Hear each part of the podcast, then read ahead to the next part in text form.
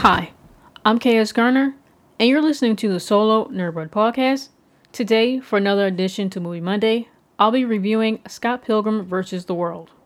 As bass guitarist for a garage rock band, Scott Pilgrim has never had trouble getting a girlfriend. Usually, the problem is getting rid of them. But when Ramona Flowers skates into his heart, he finds she has the most troublesome baggage of all an army of ex boyfriends who will stop at nothing to eliminate him from her list of suitors. Based on the graphic novel series Scott Pilgrim by Bryan Lee O'Malley, a film adaptation of the comics was proposed following the release of the first volume. It uses famous features of its Toronto setting and matches the style of video game and comic book imagery.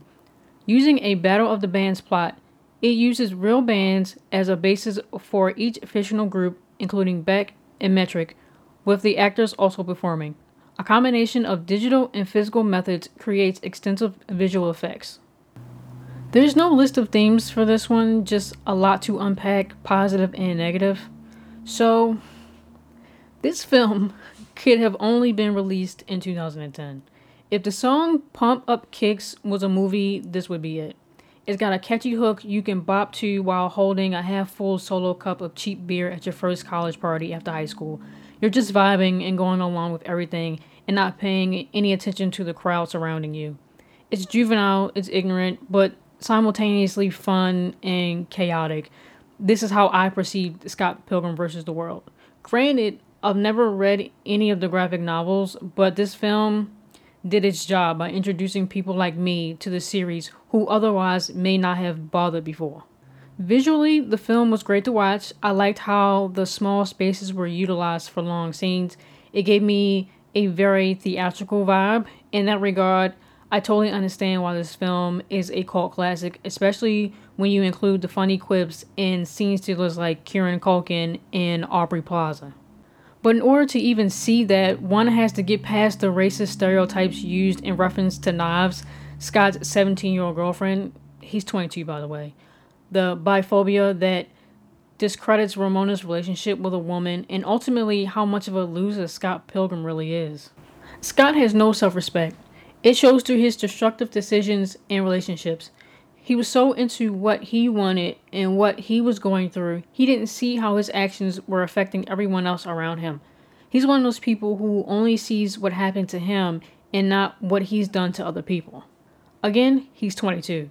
I believe between 18 or your senior year of high school to 30 is a transitional period, a decade really, where young people should take the time to get to know themselves, likes, dislikes, what people you can truly get along with, and who makes you cringe.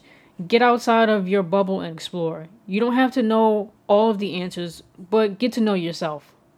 This was Scott's problem. He was a love him and leave him type of guy. Everything wrong in his life was someone else's fault and not his.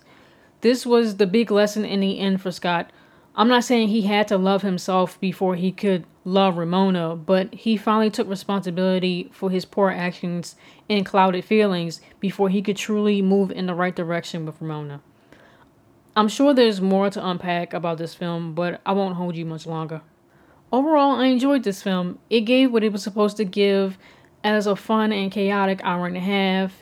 In 2021, it's very nostalgic to those of us who came up in the early 2000s. I was in college at the time, so I wasn't that far off in age from Scott, I totally understand his train of thought and try not to give him or this film a hard time in retrospect. I would recommend watching it just so you can say you did and maybe understand the film references used nowadays. Again, this has been another edition to Movie Monday featuring the film Scott Pilgrim vs. the World. I'm KS Garner, and you've been listening to the Solo Nerdbird Podcast. Thank you.